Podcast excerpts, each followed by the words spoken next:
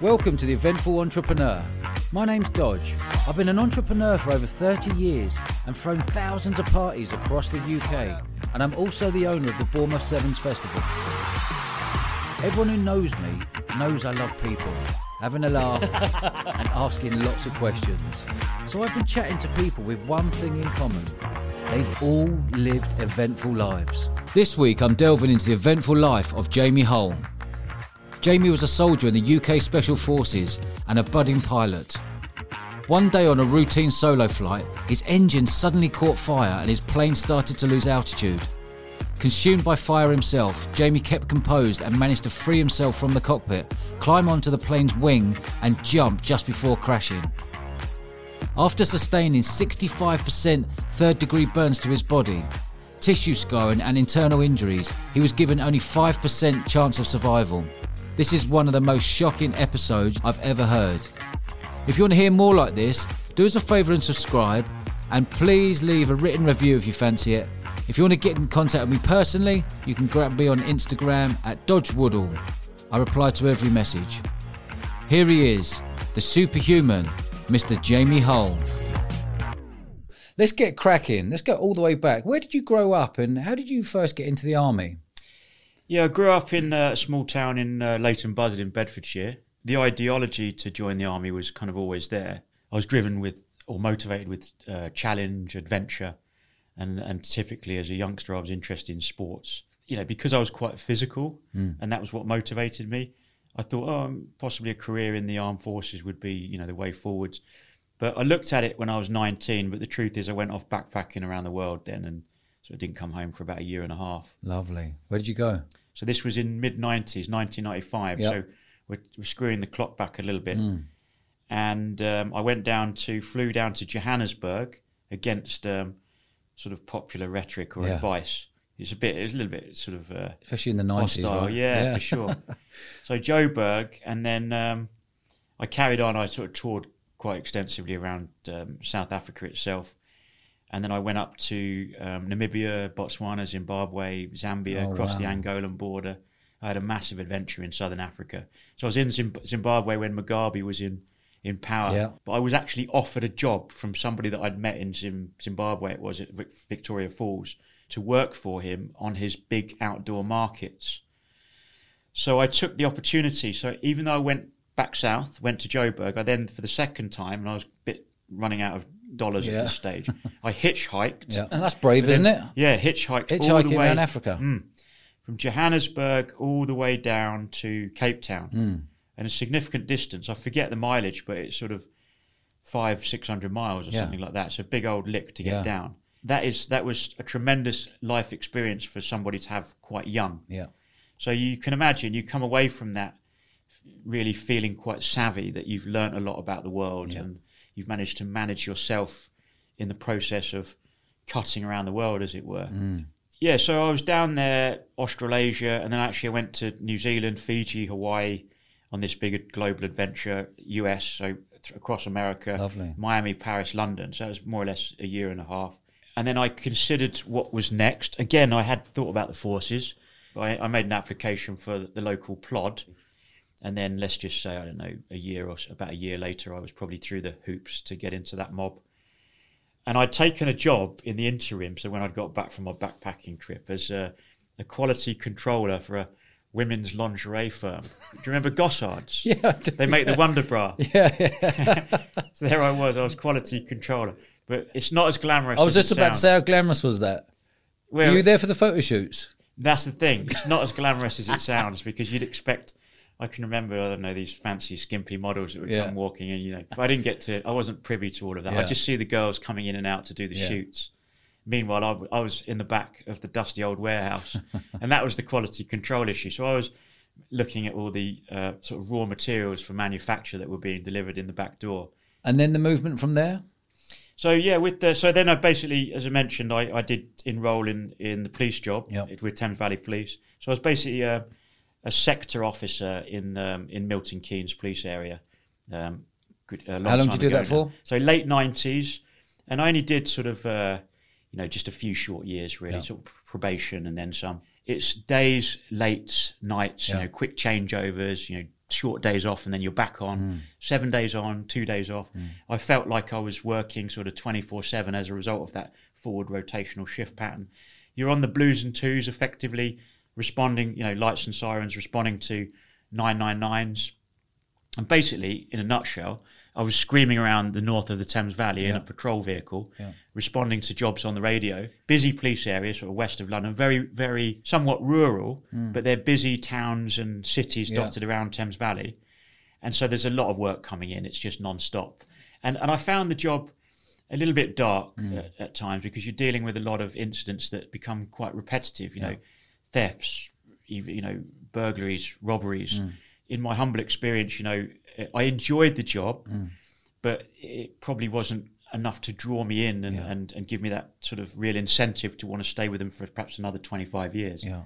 So I considered the future and options, and I was still relatively young man at the time, and I was thinking, oh, you know, there's got to be more to life than chasing my tail with these Yeah. criminals, etc. So with that in mind, I took a sabbatical, and the reason for that was because when I was backpacking when I did that. Um, I actually volunteered for a period on the Great Barrier Reef in in Cairns, out of Queensland Lovely. and I got a ticket as a PADI dive master, Mm. like a supervisory grade.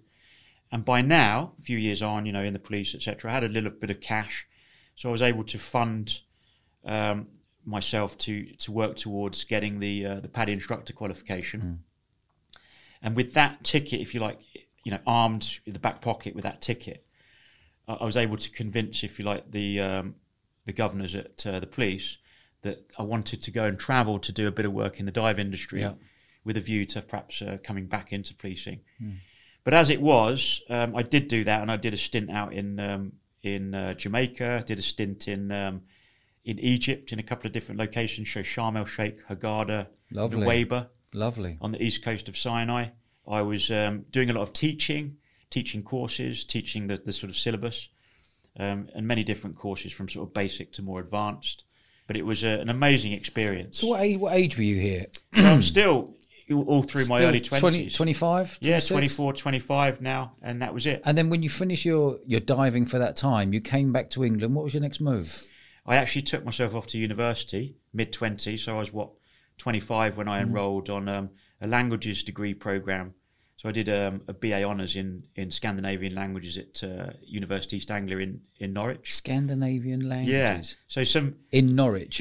well, there, yeah, but bizarrely, I think there's only like two places in the Yeah. country where you could do it. I think possibly London, or it might have been Edinburgh or something, and and, and Norwich. Um, I remember going to one of these freshers' fair gigs, and remember I was a bit of an older tu- student, Yeah. so I was classed as mature student. Yeah. You know, sort of been there, done it, worn the t-shirt a little bit, and then there was this. Um, this guy that was in, in, in army sort of fatigues, and he's quite friendly. But he's got a big moustache, classic like NCO, Mm. Yeah. non-commissioned officer, and he quite friendly He said, "How are you then, mate? How are you? How are you getting on?" And he said, "Are you interested in um, in the army?" Like that, and and I just looked at him, sort of looked him up and down, and he was sort of stood there with sort of arms folded, looking the part. You know, his boots were shiny and bulled, Yeah. sort of shined up, and he had his tash, and he looked he looked the picture of sort of health, you know, short, squat, sort of muscular guy, sort of enthusiastic about the army. And I just thought, well, he's quite a character. I'll, I'll talk to him, you know. And it's the army, and it's kind of linked to Cambridge University, and and it turns out that uh, UEA is kind of in the catchment area, and so they're like they make up about fifty percent of the unit, and they bust the guys down for drill nights and um, weekend training and et cetera, et cetera. And I got talking to this guy, and he was so enthusiastic, and he was sort of wagging his tail and sort of filling me in about what the army could offer me, you know, as a reservist, sort of part time that is, through my time at university, if I joined the the, the OTC. So I thought, you know what, it sounds interesting. I'd be keen to come along to uh, an exposure or a drill night. So he invited me to this drill night the following week on a Wednesday evening or something, and the minibus picked us up, and we went down there. And there was lots of young guys and young girls, all smartly dressed. And this was the, the officer training corps, like I mentioned. And we all sort of stood there as a sort of a rag ragtag sort of, uh, you know, tried to form up, you know, in some sort of uh, formation. But we didn't know anything. You know, we were just all green uh, with, with reference to what the army represented. And then they gave us this briefing, and they said, if you're interested in what you know what what is on offer, perhaps for the three years or, f- or four years of your course, depending on what you're doing, then you know we're here for you. We run a selection program like two weeks time. Yep. Come down and join the selection program. So I thought, why not? What have I got to lose? So I went along. and There's about 150 people rocked up, and we did this weekend. And then I got this, you know, few physical tests, a bit of medical, got the interview at the end, and I got offered a, a slot to join. Mm. And um, I think they chose out of about 150. Probably a few people walked away. Now I'm not interested. And about 90 or 100 got got the opportunity to join that year. And and I loved it, absolutely loved it. So I started going on regular training weekends. So the army for me, albeit as a reservist, sort of on weekends, just gave me so much sort of uh, just that that individual kind of external challenge that I was looking for. I absolutely enjoyed what they had to offer. So I was learning to be a sort of a real soldier, as it were, albeit you know having this fantastic opportunity to just do it on weekends mm. whilst I was a student, and that spurred me on. Mm. And I thought, you know what, this is this is this is a real life experience, and there was something about me, something innate within. Did you get the bug? yeah, Yeah, okay. so for me, it was almost as though when they ramped up the pressure, you know, and put us in these patrol competitions or event Yeah. events, I sort of somehow came alive inside, and Yeah. I kind of wanted more of it, and that kind of gave me the push in in intrinsically to want to step out of my comfort zone Mm. and keep pushing. I ramped up to do the P Company, which is the parachute regiment selection process. Mm. And that was absolutely um, nails, as, as we say. It was really challenging. You know, they throw a lot at you. For me, the experience was very fast, very furious, lots of short, sharp events. Yeah. You feel like you're sort of literally blowing out of every orifice of the body Yeah. to kind of just keep up with the squads. Yeah. What was the next step for you? Is it like right? I'm going into So I thought Full about time, that. or- I thought about that. I could have done that. Yeah. I could have sort of finished the course, sort of graduated and considered, um, you know, my role. And I had to decide whether I was going to continue in the forces because the opportunity was there through the other side, through the back end of um, Cambridge OTC, the Officer Training Corps, was to determine whether I was, you know, up for a, a reserve commission or indeed, you know, a regular full time commission. Yeah. And then I had, um, if you like, a recommendation from the people at OTC, so the commanding officer, especially and some of the staff, said, "Well, why don't you consider? You've pretty much exhausted things here. Why don't you consider, um, uh, you know, uh, sorry, a selection for UKSF, which is the UK Special Forces?" Yeah. I hadn't necessarily thought about that. I'd read a few books from some of the old names like um, Andy McNab and Yeah. Chris Ryan. They'd written about various patrols Yeah. uh, in Iraq and, and so forth. And you know the the interest was there, but I certainly hadn't really considered doing it myself. Uh, but when I got the recommendation, and the more they sort of bent my ear about it, I thought, well, perhaps if they believe in me, then I've got, um, you know, there's there's perhaps a there's there's I've got every opportunity. And the only thing that was potentially holding me back was fear, fear of the unknown, fear perhaps of failing the process, or fear of I don't know getting binned yeah. and saying, no, sorry, we're not interested. You're not quite up to speed. But I thought the more I thought about it, and with the encouragement, as I said, from various powers that be at the time, and a good recommendation from the boss from my previous unit, I thought, okay, um, you know, put my best foot forwards and, and give it my best shot. So I, I, I joined up on the process. It was, um, roughly speaking, divided into two phases: six months in the hills, or the sort of mountainous phase. Again, sort of Brecon Beacons, Black Mountains. Yeah. And this is not secret because everybody knows that Mm. um, special forces of various descriptions, from SAS to SBS to sort of SF signals and and various uh, other support kind of SF units, they're all up there Yeah. cutting the mustard, Yeah. do, doing the business um, twice a year. So they'll do a selection process, typical, typically test week in the summer, or indeed test week in the winter. So when you start, that will be in my case, it was a year before as a reservist coming through. Um, so I did six months, and I ended up doing starting in the winter, but coming through and doing a summer test week in uh, Brecon and Black Mountain. And then I, I, I kind of surprised myself because I quite enjoyed the process, even though it is hardship. Different from P Company, which I remember, which I told you was so short and sharp and so sort of compact in nature. Um, and this was a bit slower, the pace, but I, I liked that about it. I like the fact that you you they tend you t- sorry they tended to test you and look at you, so scrutinise you as an individual, more or less for the first six months. and you have time to learn the process and learn the, the intricate um, sort of navigational sort of prowess in the mm. mountains and really look after yourself. So mm. really administrate yourself as a soldier, um, so that you can basically carry on and on and on. Yeah. In the mantra of that sort of world or that that genre of soldiering, you can thereby always go a little bit further, mm. and that's what it's all about. And so six months of the hills and the test week finished there, and then I got the chance to go on and do the phase two, which was for us it was more sort of weapons and tactics or sort of strategy. Really, it was all about learning to patrol as an F, as an SF soldier. So, f- so from there, then, what was your what was your next move within the within the special forces? So I basically got um, I sort of badged into the squadron as a reservist. So Yeah. I was with with two one SAS for a few years um, with uh, with the squadron, and I was basically then just um, just working and doing bits and pieces. So for me, I got the opportunity to travel quite far and wide, and that was always the, the driving pull. Well, it goes back to all your travelling before. You've For mentioned sure. about twenty countries, which Absolutely. you know not many people can do that. Yeah, I always remember what I said at the beginning. It was all about the challenge and adventure. And if there was one unit that could give me that experience, it was this um, Brilliant. sort of SF unit. Brilliant. I actually came. I had an ambition to want to learn to fly. That was sort of always there uh, in in my mind because I'd had influence from my late grandfather. He was um, very keen in the world of, of aviation, and um, he worked as an engineer in that field for many many years. And so I was really keen to sort of to follow in some some footsteps there and and learn about the industry and, and potentially go on to learn to fly. But rather than talk the talk, so to speak, you know, I really wanted to walk the walk. I didn't want to be one of these guys down the pub thinking, oh, that's what I want to do and I intend to do it, but never quite get round to it. Um, so I was all of the opinion that these were the years, these were the sort of formative and kind of crucial years to cram stuff in and trial bits and pieces in life, but above all, sort of, you know, follow your heart, follow your ambitions. And that was what I was all about. So, like I mentioned, walk the walk with the ambition. And I went to, I literally did that. I went to the US Embassy in London to get a visa to learn to fly. And not easy because it was post 9 11. Why did you go to the U.S. embassy? Well, I thought about the better prospect of a thinking about a compact period of time. Yeah. You know, you've got a window from, let's say, I had a six-week window, Yeah.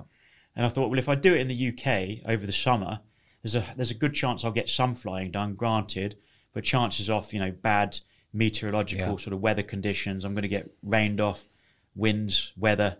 It might not happen. Mm. So I had a six-week window in in that particular summer. It was 2007 and I chose to walk the walk with the whole ambition. Got my visa, went to the states because of better weather prospects, and I was now in Florida and I was flying. I was doing it. So I'm going to fast forward a month because I'd already done all the basic stuff with the instructors, got myself up to a certain level, and um, I was um, now pilot in command, so on my own in the aircraft in a tiny little two-seater single-engine piston. Uh, qualified to fly fly solo, Yep. but I'm hour building, Yep. so I'm just a short window away from from from getting what I needed to achieve, Yep. and then back to the UK. And then I was due to ramp up the training with the with the regiment, the squadron, and I was due to go uh, actually on a tasking out to um, the Middle East at the time. So that never quite happened, unfortunately, because of what actually um, what I was subject to that summer and the actual incident that uh, manifested itself. So there I was flying, okay, and I give my position to the tower below. So I relay my position and talk to them and tell them where I am. I get the acknowledgement. And you have to kind of get your permissions at every stage of the flight. So rejoining the pattern, coming downwind, coming crosswind, you know, into wind, and then coming in towards your sort of final approach. In other words, for you know your your your landing. Yeah. And so I'd relayed all my positions, and on this one particular occasion, I'd rejoined that pattern from flying back from B Bravo into Aerodrome 8 Alpha, and um, I'd come downwind, I'd come crosswind, and as I come crosswind, I look out my left-hand canopy window, and I saw a thin streak of visible yellow-orange flame, and it was emanating from the front portion of the fuselage. And I'd looked and I'd sort of looked again, thinking, is that what I think it is? And indeed, it was a flame. No sooner as I continued on my path and then made my final turn now, 90 degrees left turning, left banking turn into wind, I I uh, I noted that I looked down at the footwell and the fire immediately breached the cockpit down below. So I've got my feet operating the rudder pedals down below in that footwell. And remember, I'm in a two-seater, tiny little two-seater cockpit. My left hand on the control stick in between my knees, my right hand on the throttle, and I'm piloting the aircraft, and the fire is breached, and it's starting to build up in the footwell, and I am descending, descending. I'm looking at altimeter, which has given me an indicated altitude above ground, and I'm watching it spin down from a thousand feet through 900 feet, through 800 feet, 700, and I'm thinking about everything that's going on. The fire's starting to build up a little bit more rapidly, and I get to about 500 feet, and I won't lie to you, there was some panic and fluster going on in my mind, thinking, shit shit, got to get this aircraft down. And it was for real. It was it was an emergency. This wasn't a drill. And um, I get to about 500 feet indicated on altimeter, and the fire is now about halfway up in the chamber of the cockpit. Jesus. And I'm thinking, my God, my God, got to get this got to get it down, got to get this aircraft down. And suddenly, through the fluster of it all, I managed to kind of get a grip of the reality and sort of switch on to the moment and I thought, I don't know if I'm going to make it. In my mind, I was thinking, I don't know if I'm going to make it. I think this fire is going to bloody well get the better of me and possibly overwhelm me in this in situ here in this cockpit. So I came up with a um, call it a sort of a light bulb moment or a brainwave that I wasn't going to land the aircraft in the conventional sense. I was going to do something different, something slightly unconventional, even irrational. Mm. So I veered gently away to my left with the control stick, just tweaked the stick to my left a few degrees, and I actually headed away from it, the visual that I had with the uh, the concrete runway in the distance mm. below, mm. and I headed away from that concrete runway over towards a grassy sort of stretch, grassy sort of embankment. I'm heading in towards that, and um, as I'm gliding in from 500 feet now, I remember the fire's about halfway up. I immediately, it sounds complex, but in reality, it was a fairly simple drill. But it was a drill all the same, something that I'd been taught by the various US, US instructors. And I can remember one of the US instructors said to me, and I quote, he said, um, Above all, if you've got a problem and there's an emergency, fly the damn aircraft. And these, these words sort of echoed and they sort of resonated. And I thought, for real, this is an emergency. This is this is it. I've got to follow the drill, the emergency protocol. So with that, I turn the key to the ignition off. The red switches, magnetos, alpha and bravo off, off. The master switch off. The lights off. The strobes off. In the center column, the uh, fuel pump, I flicked that to the off position. There was a red switch, also center column. I rotate that through 90 degrees. Everything off, off, off in sequence. Full emergency shutdown. That's all it was and then very low level now, sort of 400 feet, 300 feet, still gliding in.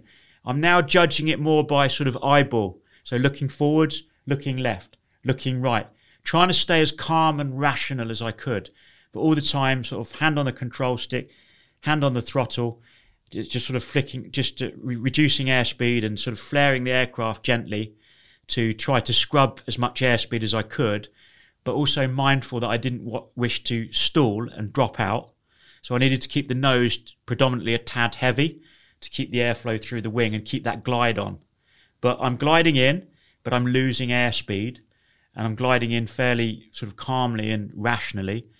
And as I'm gliding, I'm obviously losing height, like I like I say, judging it all, looking forward, looking right, and I was literally like in a vain bid, if you will, to protect my airway from the flame ingress because yeah. it was building up in the cockpit, yeah. starting to lap my face, the flames were, and also one eye shut because I'm trying to protect my eyes from the, the flame mm. sort of against my face. So I'm hyperventilating, trying to see where I'm going, trying to judge forwards, look left, look right, looking for hazard, looking for obstacle. I needed a clear run. So I'm gliding in gently couple of hundred feet. I r- take off the headset. I rip the headset off. I throw it in the opposite footwell because I was concerned about flex lead cable being yeah. in the way, being a hindrance, and this this being a problem. Yeah. So I got rid of the headset, ditched that. Comms with tower at this stage was futile. I was too low level, and I was about to do what I was about to do. I managed to unbuckle the three point harness, So carefully go for the harness, unbuckle, wriggle out of it really quickly, open the left hand canopy door. I had to elbow it and strike it with the, the heel of my hand quickly because it was being kind of hindered by the, mm. the back pressure of wind externally. Managed to elbow it, punch it open, and luckily the door popped to the vertical position, a bit sort of, uh, we say Lamborghini style, you know, with the, the vertical yeah, opening. Yeah, yeah. And then I had a basically I had an exit, and then again judging it now sort of 50 feet, sort of just gently sort of tweaking the stick, throttle off completely, nose just a tad heavy. Okay, remember just focusing on that glide, tweaking the stick, and then roughly speaking, 30 feet, 20 feet, like Jack Rabbit at 20 feet, thereabouts. I managed to clamber onto the seat, thinking, this is it, this is my window, my exit. Get onto the seat, clamber through that door aperture, get onto the left wing, and then I did as I'd been taught, not on the flight course, but during my time in training as a, as a soldier, as an operative. I did a lot of parachute training. So I got onto that wing and I leapt. I took a giant leap off the trailing edge, the back of the left wing, snapped my feet and knees together in the air, hands above my head, and I jumped uh, from the back of the left wing, uh, approximately one five, 15 feet in the air, approximately. And I was running in, gliding probably about 30 knots at that stage. Bloody so probably hell. about 32, 33 miles an hour. So you can imagine that height, sort of like low treetops, yeah uh, equivalent. And at that speed, I hit the ground, luckily feet first, feet and knees together. So that was the saving grace. You know, head, neck, and spine was in good alignment, yeah. good sort of para exit position, mm. good sort of para landing. Mm. However, too fast, too sloppy. And I, I wanted to dissipate the energy and to sort of roll out sort of para style on the ground to sort of, you know, smooth out that energy as as as you know I was taught back in the day, and I'd practiced many times. But I was too, if you like, I was coming in too fast on that jump. And uh, the reality was, I landed feet first. I thrust forward, smashed my body, so I popped my collarbone. My finger went in a bit awkwardly, hyperextended this digit, which fractured against the ground. Uh, my face impacted the ground almost immediately as I thrust forward with the secondary impact. Yeah. So face butted the ground, soft ground because of recent torrential rainfall, which helped with the compression of the jump, but sharp Florida razor grass because it's the tropics. Mm. You know, the golf courses yeah. out there in Florida, yeah, yeah, the grass is not fine like mm. it is hmm. here. And the soft ground, if you like, took some of the impact, but the sharp grass, so basically multiple soft tissue lacerations through the right side of the nose, in particular through the crease here, they call it the alar, through the nose, through the lip, I had a bilateral nasal fracture, supraorbital eye socket fractures from that secondary impact. In the action of the jump, the force coming through my body, through my torso, on contact with the ground, caused me to inadvertently rupture the colon, large intestine, lacerate one flank of my liver internally, which was bleeding and hemorrhaging. And that is not the worst of it. For the record, I was 63% third and fourth degree burns in in the um, the aftermath of what had happened effectively in the cockpit. And in those split seconds when before when I got on the wing, just before I jumped, I was getting the backwash of the propeller. So it was fanning me mm. with the backwash, and I got this. That's why I've got this right side dominant burn yeah. from the backwash of the prop in those split seconds just before I jumped off the wing. So I got uber fanned all the way down the right side, which was the worst of the burn. My lower limbs specifically were very aggressively burned, and that was the fourth degree burn. And that is because there was exposed bone on the shin, and the shins were indeed sort of open and exposed because the burn was so deep. Because they they had faced the longest period of the burn down below on the shins in the footwell. So uh-huh. all in all, I was a massive trauma for the record with the internal injuries, the facial fractures. You know, I had a um, like I said, the collarbone, the the finger, um, and the sixty three percent third and fourth degree burns. That was a life changer. Mm. So in that moment, it took forty five seconds. That's all it was. In that moment of being burned in the cockpit and the lower limbs taking the worst of it, my life as I knew it, as a, if you like, as a formerly operational soldier and a badge member of sort of UKSF, gone gone forever, gone for good. I was never going to be, and it's not a sob story as such, but I was never going to be that same sort of athlete and that same, you know, operational, you know, soldier. It just wasn't going to happen. And so I had to learn to eventually accept massive change in my life and and learn to sort of walk the walk quite literally and figuratively all over again. And um, not easy.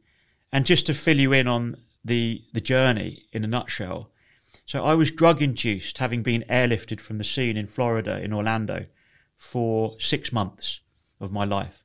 They put me drug induced coma to alleviate the pain and suffering. I had renal failure, that's kidney failure, and a machine sort of filtering my blood and sort of taking that job away from the kidneys. I had um, septicemia, so basically full born sort of blood poisoning. I had um, pneumonia, so basically fluid in the lungs for, because of complications with infection and so on. A wrath and a multitude of physical infections requiring a plethora of antibiotics, some of the strongest antibiotics that doctors can give you, like vancomycin and gentamicin, stuff that they would only give you as a very, very last resort in America. My med bill, to give you an indication, was 2.7 million US dollars, and that was 14 years ago.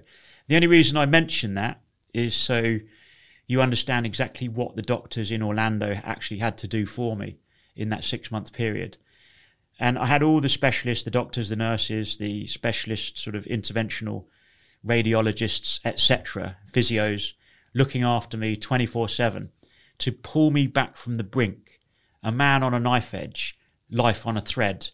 And that was who I was, you know, you know, in that in that moment.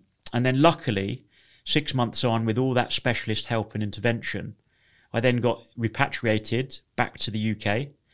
Um, I went to Chelmsford Burns Unit, which is the central burns unit for the UK. So Broomfield Hospital in Essex, brilliant hospital, and I was under a, a professor there, uh, Professor Dziewulski, that looked after me with his team, and they deal with burns like large third degree burns. Definition as such is forty percent plus third degree because I was a big burn. I Remember, I was 63%. Mm. That team there looked after me again round the clock for a couple of months in the drug induced, uh, again, drug induced coma. And then I got transferred to Stoke Mandeville Burns unit because it happened to be closer to my, my family who were able to support me a bit more there because it was only 11 miles from sort of hometown Leighton Buzzard where I grew up. Stoke Mandeville Hospital mm. in, in Aylesbury. Brilliant Burns unit. So I was there for about 16 months, which is a ridiculous amount of time, still an inpatient. So long and the short of it was I didn't get out of hospital for two years. Wow. And I had, I endured um, 63 um, operations under general anaesthetic over the first six years of my recovery. So everything from skin grafts to, you know, human donor skin, pig skin, artificial skin. I was like a guinea pig, basically, with the the uh, uh, Burns consultants um, with between you know the US and the UK doctors. So very much a, a trial by sort of trial and error, if yeah. you will, to, for them to work with me as an individual to to get me back because every human individual is indeed that, just very human and individual. So we've all got different DNA in terms of the skin, and in terms in, in what what what might work for you as a patient may not work for me. So because everybody's skin is that little bit different, it responds in some cases to some treatment, somebody else respond to different treatments. Hence the sort of trial and error that the the burn surgeons go through. And um, yeah, a lot of interventions over the years, a massive long sort of hospital journey. Uh, the physical, the psychological um, healing, and physical took me about three years.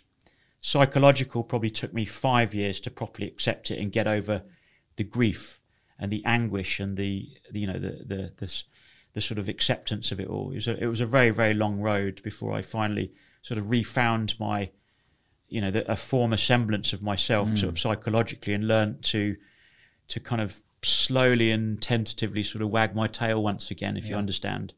So just go, just going back to when you when you saw the flame. Mm. You haven't mentioned anything about that feeling of being on fire. Were you on on fire as the plane was coming down? Yeah, my body was was absolutely absolutely burning. So lower limbs especially, and basically my shins are kind of like quite void. So the the, the big muscle that tr- traverses down your shin They call that tibial, tibialis anterior. Um, and that muscle is responsible for when you, especially when you do foot up movement. Okay, that that um, that helps to contract the foot and lift the foot. That muscle lifts the foot up. Did they stripped that muscle out in the states because it was so badly burned, wow. and the nerve that runs behind it. Did your mind take over? You're you're fully on fire here. Your mind's going, "This is life or death. I need to stay alive." But the feeling of being burnt didn't go through your mind at all. It was like, you, did that pain was not there? It was about survival. Yeah, to be perfectly frank, I wasn't feeling really pain within the cockpit. I think that the adrenaline was so up within my body, within my mind, that I was so busy focused on the moment, and it was that f- it was literally that um, sort of fight or flight response, literally, that I had to think on my feet, sort of rationalize it, and just in my mind follow the the the plan of action.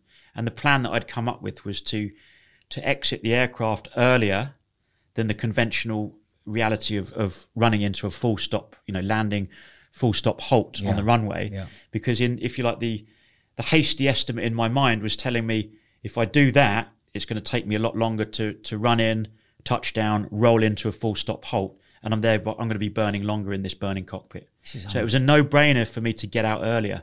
this is unbelievable. But coming down, there was a lot of heightened adrenaline, Mm. Yeah. and that was taking away the focus, perhaps away from hope. You know, thank God, probably pain receptors. Yeah. So I could feel the warmth and the heat, but I wasn't really in too much pain in the cockpit. But you must have felt, you, you feel the warmth and the heat, but if it's come up across your chest and across your face, Yeah. when you landed and you knew you were alive, Hmm. what was that feeling like?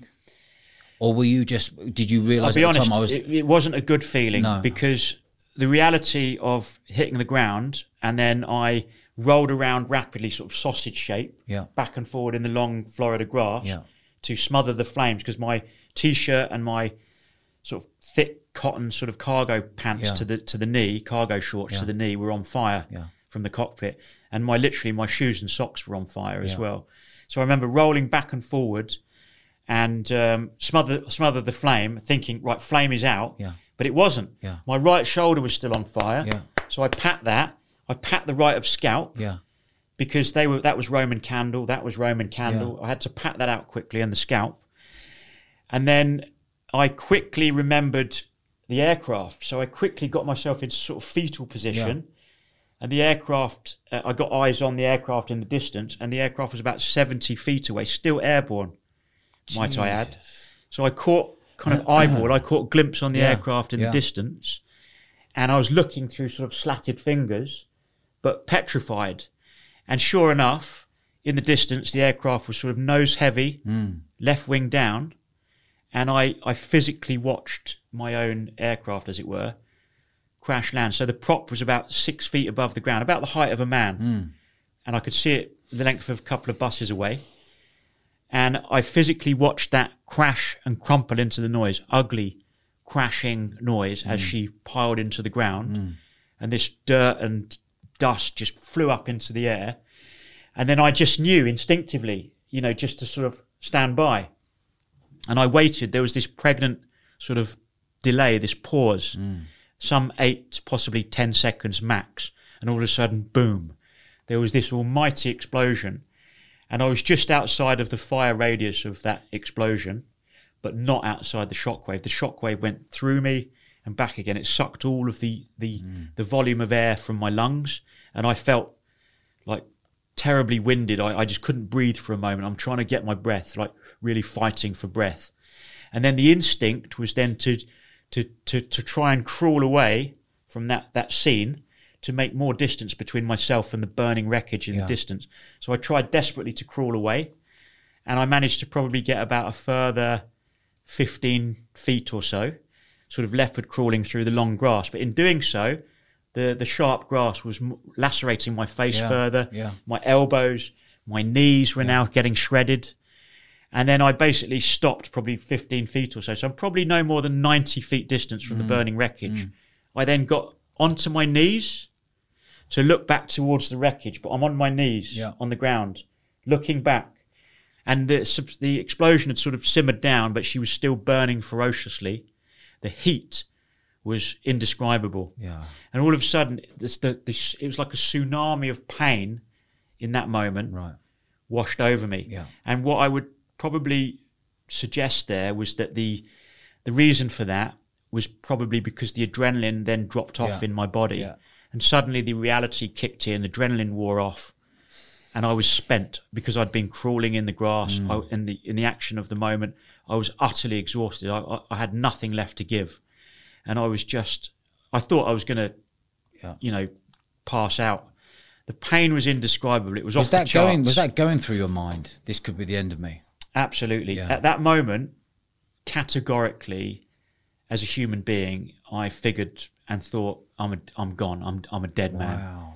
If not now, I'm dead in moments, because the pain was so indescribable, and I was struggling to hold on with every ounce of sort of strength and sinew that I had within me, desperately trying to hold on. And remember, I'd just been burned 63%. Little did I realise, yeah. third and fourth degree, internal injuries, facial fractures, No. tremendous trauma that the body was up against. The pain was off the charts. And I knew I was a goner. I knew it.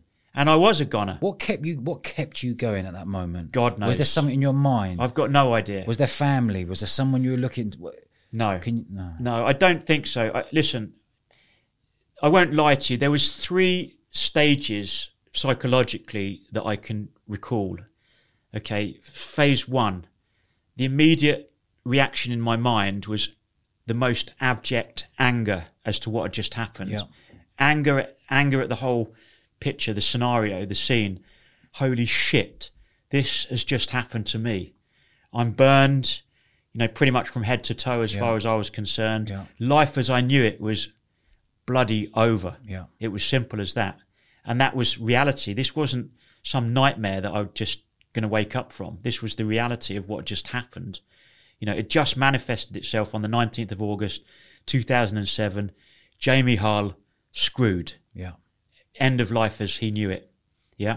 So even if I did survive, what was the point when you're in that condition? So the anger was off the charts in my head. It was like, oh my God, probably for like three to five minutes, just the most angry man on the planet. I probably could have taken on 10 men with the mm. anger mm. that was running through my mind. Mm. Second phase, the mind switched. Grief. The most abject grief and misery that washed over me because the reality of what had just happened again, what can I do about this? Nothing. My days are numbered. What can I possibly do? Not a damn thing. I've got no control. My life as I knew it, remember, over. Yeah. I can't turn the clock back. History has just been written. And this was all happening instantly, was it? just rapidly, I remember this in the mind anger, then grief. Yeah. And I was sobbing, tears, like hysterically, you know, from anger to like profanity to cussing the world to just the grief, the tears, the anguish, the you you can't even imagine it, you know, because it was utter total despair Yeah. off the charts. Life was over. And I had I was starting to to rationalize with that with the reality of what had just happened and process it. And that hence the grief. Switch 3 came and I remember that quite distinctly. And you know, you know, it's um, you know, I'm not ashamed to say the third switch in my mind was just resignation because there was nothing I could do. I knew that I was screwed. So I just suddenly, within the space of 10 minutes or so, I would suggest, that third switch came and I just thought, what can I do? Hmm. Nothing. And I sort of processed it and rationalized it in that respect. You know, friends, family, life, work, colleagues, ambitions, dreams, shattered, gone, broken, everything gone. You, if you can understand. So I just resigned. I knew that I was a man on the out. And so, testimony to that is I actually took to make myself a bit more comfortable because I thought, well, this is one journey I'm sure, damn it, not going to need these for. So I carefully, with my sort of crippled and burned hands, I remember taking quite a lot of time and sort of shaking with the, the trauma of it all, but trying to un- undo my laces, un- managed to, to get through that, undo the laces on my my my uh, my sort of hiking shoes, and took my sh- and slid my socks off my unburned feet. It was one of the few parts of me that wasn't damaged. Well, luckily the sort of midsection and sort of genitalia and all that re- didn't get it. but uh, the, the the feet didn't get damaged either because of the protection of like sort of suede sort of hiking shoes and socks. So I managed to carefully remove all of that down below. And then I placed the laces and tucked it all in neatly, you know, shoes and socks and laces. And, you know, orderly. I wanted that last bit of order Yeah. right to the very end. Remember, I was that orderly Yeah. soldier. And I put my shoes and socks, I think, on the right hand side because I was simply right hand dominant. So shoes and socks go there. And I lay back. I put my hands across my chest, my arms across, and I lay back in the long Florida grass. And I had to lift my knees up sort of a bit higher, sort of crease my knees up towards my chest because the pain in my sort of torso section was really quite blunt because I'd mm. obviously had all that trauma from the mm. jump. Mm. And little did I realize how bad it was. But um, that was me. I was resigning myself to the inevitable, and I laid back. And I remember looking up. By now, I was starting to go blind because the reaction from the fire on the um, the burns to the cornea of the eyes, and I just waited.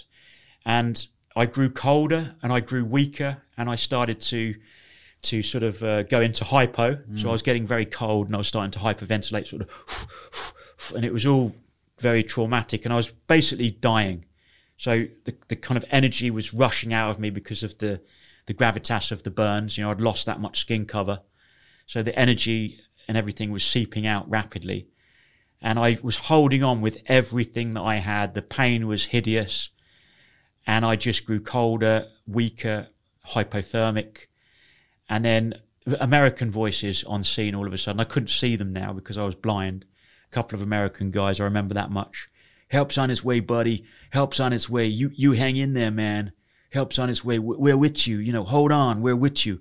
And this kind of rhetoric on and on and on. And I'm there sort of initially screaming blue murder, Yeah. but I grew quieter and I grew weaker after a period. And um, and and I just waited. And all of a sudden, and I don't know how much time had elapsed, probably no more than probably 15 minutes, perhaps not even, perhaps 10 to 15 minutes somewhere. And I was holding on with everything. And all of a sudden, woo, woo, woo, woo, woo. And I thought, well, they're obviously coming for me. The sirens grew louder in the distance and they got closer. And all of a sudden, it was like a full scale emergency response. I mean, there was fire engines, there was ambulance, there was police, there was a lot of emergency radios going off. Mm. I could hear vehicles and big engines and smaller engines around me, and the emergency cl- chatter of the paramedics' radios next to my ear, sort of bleeping away, and then dialogue coming over the radio. And then within a few minutes, they put me into a stretcher. They must have hit me with morphine because suddenly life was like, oh, Yeah. that's so much better. Yeah. You know, it just sort of washed over me. So I kind of acknowledged that it must have been the morphine. There was some chatter, but not a lot of effort to sort of really converse with me because they could see how traumatized I was. And then there was a short um, journey in the back of a uh, on a stretcher in the back of an ambulance over the rough ground, clearly over the over the grassy sort of stretch, to a, a hard standing like an apron uh, at this local municipal sort of aerodrome or small airport. They then put me into the back of a helicopter because I could recognise, you know, the sort of sliding door and, of course, the unmistakable whoop whoop whoop whoop whoop whoop whoop and the downdraft. So I knew it was a chopper. I'd had a lot of experience with helicopters, and I got airlifted. And this is where I got lucky. So I, I, I was taken by helicopter some 20, 25 minutes through Orlando airspace to arguably the world's uh, number one trauma facility, and that was Orlando Regional Health Centre, probably the best um, burns and trauma facilities uh, in the world Yeah. because they get a lot of practice out in that part of the world, the doctors and the, and the, and the specialists, the, the medics, etc. So I was in the best possible hands. So it was almost, you know, like winning sort of super rollover on the jackpot, getting getting that kind of scenario. And um, you know, as I mentioned, you know, the rest is sort of history. You know, they they picked me up and uh, and worked with me around the clock. But um, yeah, what a journey! Wow. Wow. Wow, Jamie. How many operations have you had since that day? So 63 under general. I'm still under uh, laser doctors, believe it or not, with the um, laser departments at Chelsea and Westminster Hospital in London Yeah. on the NHS, and also the laser doctor um, at Stoke Mandeville Hospital. So I bounce between the two still for sort of care. I've also been treated more recently in the last couple of years with um, a Back on Track small charity that um, is supported by Harley Street Skin Clinic. Yeah. And uh, I've had a lot of sort of uh, laser and CO2 laser and sort of specialist treatments for sort of face, neck, scalp. Yeah. And hopefully, you know, um, I'd like to think that the good old fashioned looks. I'm getting a bit a, a bit uh, smoother looking these days compared to the old days. The, the sort of burns are, are calming down a bit now. Yeah. Yeah. 14 years on, and um, yeah, the good news is I'm, I'm I'm happy again. I'm sort of wagging my tail with with this new life. Yeah. Call it version 2.0 Yeah. you know, in the new life, and and I'm I'm getting to to sort of you know pick up more or less where I left off, but it's a new life all the same. It's a different life, Yes. and I was able to go on and um, have a lot of fantastic opportunities. Um, I did um, three marathons, so having learned to walk, to feed, to write my name, and to sort of feed myself all over again in those early years Yeah. of recovery in the hospital. But to build up and push the boundaries to learn to walk further and sort of Yeah. improve my strength, push the envelope. Um, eventually, I was walking sort of eight miles a day in my home area in Bedfordshire to train myself once again and build up my strength, build up my stamina. What was that feeling like, knowing you've got to train yourself to walk again, to write again, to eat again? Well, it was tough, especially. I mean, it's tough for anybody that goes through like a, a, a large scale trauma. But you know, I found it. It was a real kick in the nuts for me because I remember I went from being a badged sort of SF Yeah. operative, as it were, Yeah. that badged guy. It was a bit like you know being a young buck, like a Premiership footballer or something. You've gone from being that guy to, you know, figuratively and, and for real, sort of shot down in flames. And I was fighting back from the very lowest ebb, sort of call it ground zero. And that was a tough thing to accept and to, uh, uh, you know, to embrace change and to have to build myself up from that, that very low ebb and fight back. When when all this happened, when was the point you mentioned earlier about that you you were thinking about ending it? Yeah, so probably about a year and a half in. Okay. So you might think, well, it's surprising that it didn't, you know, he didn't sort of cross that mind, that mindset. You know, that didn't dawn upon him early on. Why a year and a half? Because truth be told, I kept fighting Yeah. for a year and a half. And the analogy I use this when I'm sort of speaking about it is, I felt like, for all intents and purposes, I felt like a boxer in the ring, if hmm. you understand. Hmm. But I wasn't like the professional on round twelve. Yeah. You know, like a you know a Tyson Fury or you know middleweights or whatever. You know, hmm. reaching round round twelve and getting absolutely battered, but you know holding on and tired of the fight. Moreover, and worse still, I, I felt like the boxer that was on round 400 and 4,127 in the perpetual, ongoing, never end, seemingly never ending fight of his life and trying to sum up the courage to just keep fighting every single day. And a year and a half on, picture the scene, I'm still in hospital, still massive open areas. Whereabouts? So my shoulder, my back, my scalp. I was in Stoke Mandeville Burns Unit in Aylesbury. Huge open areas of skin. And my body just felt like it wasn't healing. I was probably making some underlying progress, but I couldn't see it. Yeah. Remember, third degree burns, so devastating. Yeah. They take years to heal. Mm. And of course, lots of surgical interventions to assist that process and get that cover that you require and very, very long and protracted, laborious, kind of painful journey. And I just was so damn tired of being in the fight. I was so tired of being that perpetual boxer, Yeah. taking the hits, getting the pain, you know, more surgery, more surgery, more general anaesthetic. I just couldn't, didn't feel like I could do it any longer. And a year and a half in, and I came up with the, in my mind, it was the rationale to to to sort of check out of it. And I and I considered um, an option of uh, a more dignified sort of exit with the the likes of Dignitas. So in, in my mind, you know, I was prepared to you know to to to go there and, and do the deed and sort of end it in that sense because it was um, a logical, relatively clean, and um, sort of non-messy sort of exit from the, the, the sort of the grim life as I knew it because that's where I was. I was in the very darkest sort of uh, sort of corner, if you will, as a result of what had happened to me. In such a dark corner, and I couldn't fight any lo- longer. I, I, I just needed to go, you know. But I wasn't, you know, for the record, there, I wasn't g- prepared to probably take the irrational, uh, sort of messy route out of it, you know. And I would have, do- I would have gone there. I would have hands down gone there. All I needed was a friend. Yeah. I could have called upon you and said, "Look, for Christ's sake, just please help me." Yeah. And if you'd have turned around and said, "Yeah, all right, mate, I get it. Yeah. I'll take you. I'll come and pick you up at like fourteen hundred hours tomorrow, Yeah. and we'll crack on, mate, Yeah. and we'll drive down there, Yeah. and I'll help you, and I'll do everything it takes." Yeah. If I'd have had a good friend to sort of hold my hand with the process, I would have gone, Wow. and that's where I was. So. The messed up thing really is the fact that I was enthusiastic about the prospect of assisted suicide. yeah. And that is pretty messed up Yeah. when I look back. Yeah. But luckily, luckily, don't the get me wrong, friends, God. family, Yeah. Yeah. but nobody was prepared to step into those shoes. Yes. And that's the important thing. That was the crucial thing, really. People stood by me, but not for that. Yeah. And um, and believe me, I was talking to friends about it. Believe me, I was. Believe me, and probably putting them in a hard position at the time. How And- long? How long do you think this was going on for, in your mind? Uh, my lowest ebb that I'm describing here Mm. was probably two to three months solid, where I was in a very, very dark corner.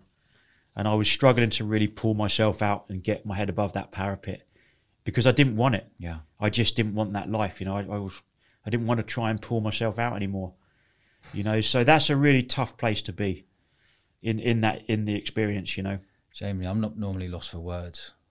I get it, mate. It's um, I mean, it's a tough thing to to talk about in reality, but it's probably a tough thing for listeners as well because sincerely, who honestly can say that they've been somewhere like that in life, where it's been so dark for them because of the you know they're up against so much trauma and they're fighting for their lives and their address is Burns Unit, Stoke Mandeville, hmm. for 16 months of their life. Hmm. That was my full time address.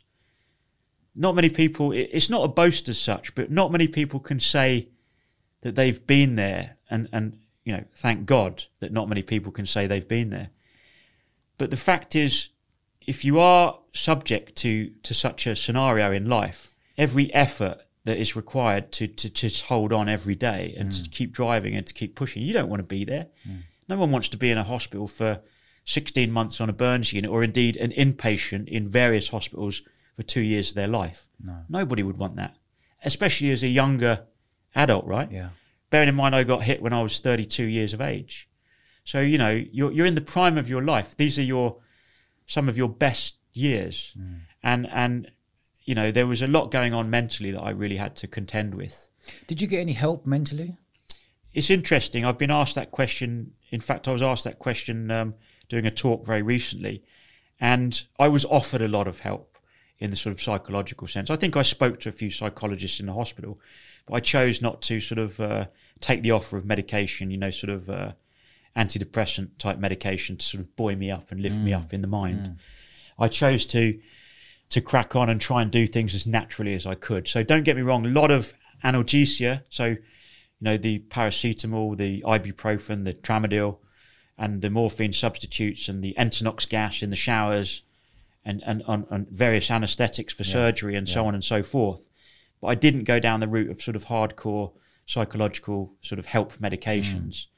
Uh, I, I managed to do that quite naturally, but it was a mission. And then in a nutshell, boom, I could see the light at the end of the tunnel. Yeah, but the tunnel was long and dark. Yeah. And if you like, I kept bur- burrowing my way through to get to the other side of that tunnel until that light opened up. Yeah. And then I was getting the hell out of there, and that represented getting the hell out of hospital. Yeah. And then from the other side of hospital, version 2.0, Jamie Hull, was moving and grafting all over again. You know, I was a man on a mission, Yeah. albeit slowly. Yeah. You know, learning to walk and tentatively push the envelope on that new process. And I'm doing this with um, disability and the, and the and the sort of bilateral foot drop. And it, uh, in the early days, I was wearing orthotics for my lower limbs to help that with the walking, like a special support down there on each foot.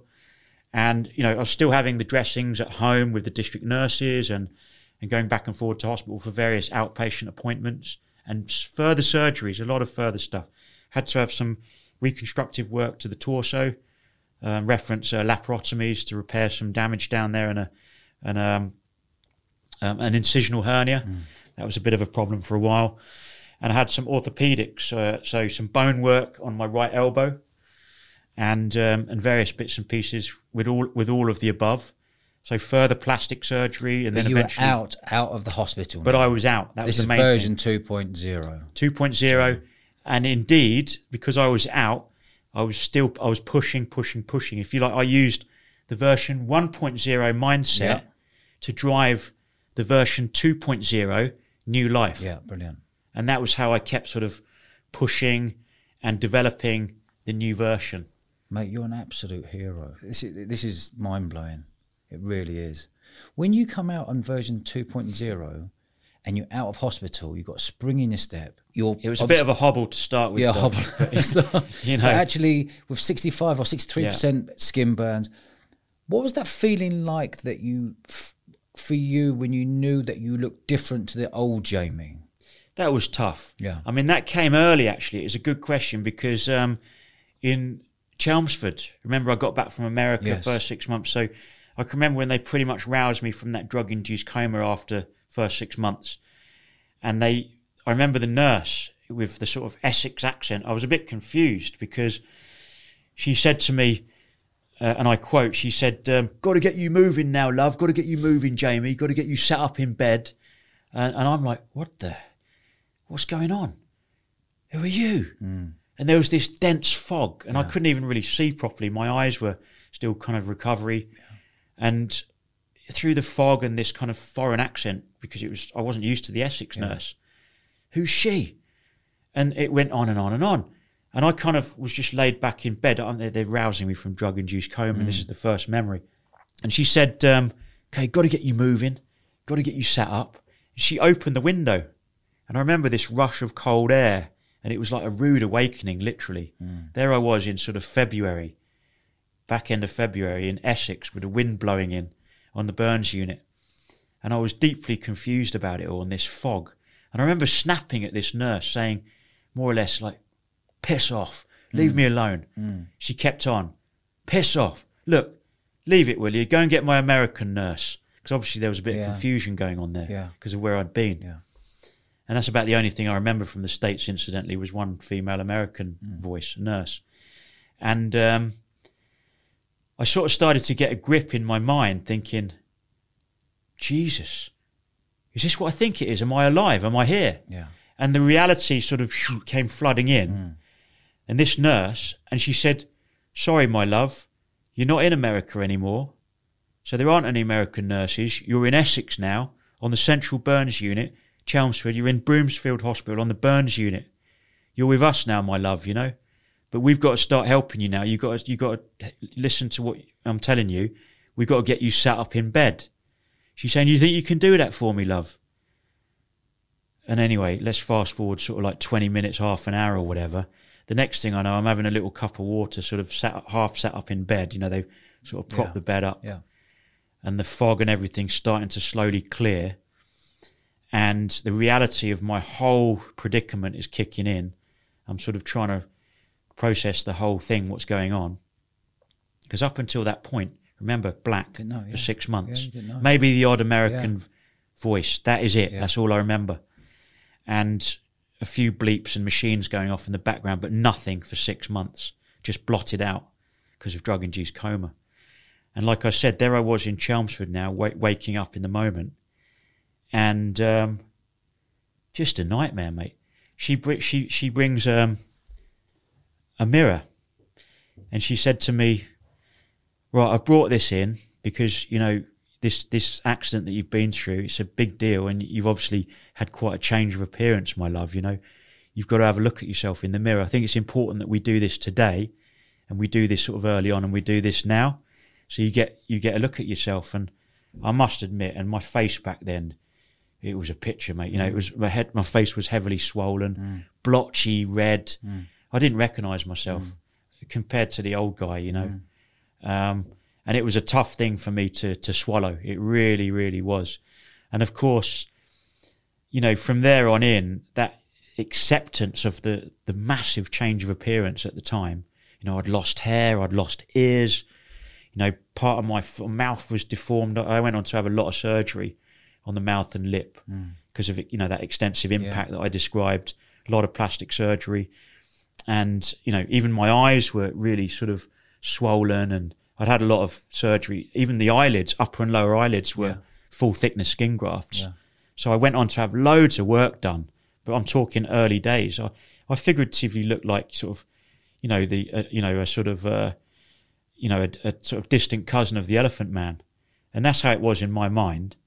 And yeah, I was struggling with that. It took me some time, um, but that was the least of my worries. Really, the appearance. It was just the the pain and the suffering going on for months, for for years. But um, as I said, long old protracted fight of my mm. life, mm. and it put into the shadows, you know, maybe the hardcore of doing various military courses that I described, and yada yada yada. To be fair, it put all of that in the shadows. Yeah.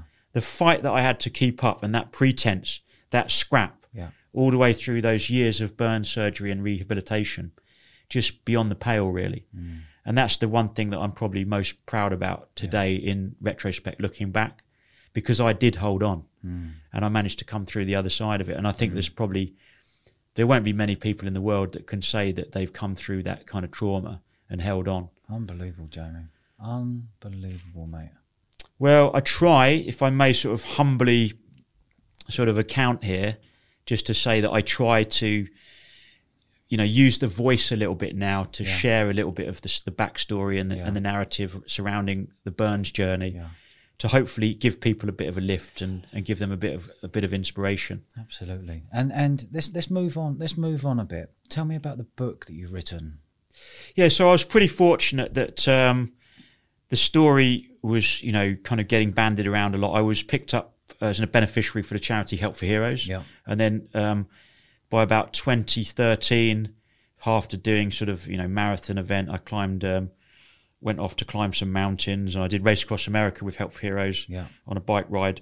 So you're carrying back straight on the adventure again. Yeah, back back Different it. country, straight in the adventure. No one's beating you. For sure, but don't forget different guy version 2.0, Yeah. not quite that same version 1.0. Yeah. The you know, the that that guy there was quite a change, Yeah. you know, in terms of athleticism and so on. But I was doing what I could and getting back in the saddle, so to speak. Yeah. And and pushing and driving as hard as I could, Mm. albeit with the new body, the new skin and the new toolkit as it Yeah. were. But I was lucky that um, I got to share my story with being an ambassador for Help for Heroes, with you know talking to companies and corporates, to schools and Yeah. community groups and women's institute or whatever it might be. So lots of weird and wonderful groups, even young farmers and sort of random, Yeah. random sort of uh, groups of, of of the public. And it was a bit of a journey, and, and I felt that um, that people were responding to my story quite well Yeah. and they were they were getting something from that. You know, they were getting a bit of wisdom or a bit of um, perhaps a bit of feel good factor Yeah. because I was coming in and I was taking them to on that journey. You know, talking about what the darkest ebbs were and how I managed to fight back from that. And that was somehow helping people in some small way. Yeah. Hence why I went on to do a bit of speaking. And then um, the idea came to me, and a lot of people were encouraging me. Have you ever thought about writing a book? Mm. And I had done, but it just took me a long time. I was probably ten years on the fence about that. Yeah. Literally sat on the fence Yeah. because it was a it was a big project. And then um, I got picked up with. Um, uh, so I found a good ghost to help me. Um, and then I um, we worked on a project together for a couple of years, and then I was lucky enough to get an agent in the city, who then subsequently got me a deal, and I got uh, I got picked up with a publisher with uh, Penguin Random House. Brilliant. So yeah, delighted to say that I got published in um, just May, mid May this summer of 2021. Congratulations. Yeah, mate. it took a bit of a time. And the book is um, called got the book uh, just uh, for the record. So I got a just a copy here just to show, and it's called um, "Life on a Thread," uh, to almost describe, you know, a man on the edge, Yeah. uh, given the the journey that I've been on and, and being right on the edge in terms of the incident and the accident. Um, so, yeah, it's a joy for me to finally get that across the finish line with Penguin, and the paperback for Life on a Thread uh, will be out also. That's the hardback version. Paperback will be out in, um, sorry, in May of 2022. 2022. It's going to be slightly different cover, yeah. but um, same deal. Looks fantastic. and um, I'm excited about that. They've got a great new look paperback um, that will be um, marketed um, over the coming months, and I say that will be released um, in um, in May 22. So it's Yeah. a year on from that, the paperback, and um, it's great. You know, I'm getting some really great critical sort of feedback. Yeah. So I'm, I'm get, I've got about a couple of hundred reviews already on Amazon. Brilliant. UK, I've got 100 plus reviews. Amazon US. and where can people find you at the moment, Jamie? How can they get hold of you on social media or? So I've got these uh, verified sort of blue tick accounts on Yeah. Facebook and on Instagram as well. Yeah. And um, yeah, it's nice. So that that people can contact me through those kind of platforms. Mm. And also, I've got a little website which is simply It's a very nice website. yeah, thank you. It's uh, it's simply jamiehull.co.uk. Yeah.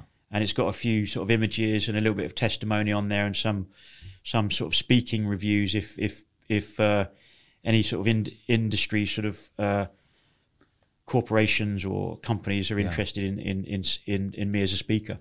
Jamie, I have thoroughly enjoyed this conversation. And you are an absolute hero, and what an inspiration you are as a human being. Cheers, Dodge. Appreciate I- that. Honestly, mate. Thank you so much for coming on. Thank you. You're Thanks for having me. You're a gentleman, Jamie. Cheers. Take care, buddy. Cheers. Thank Cheers, you. mate.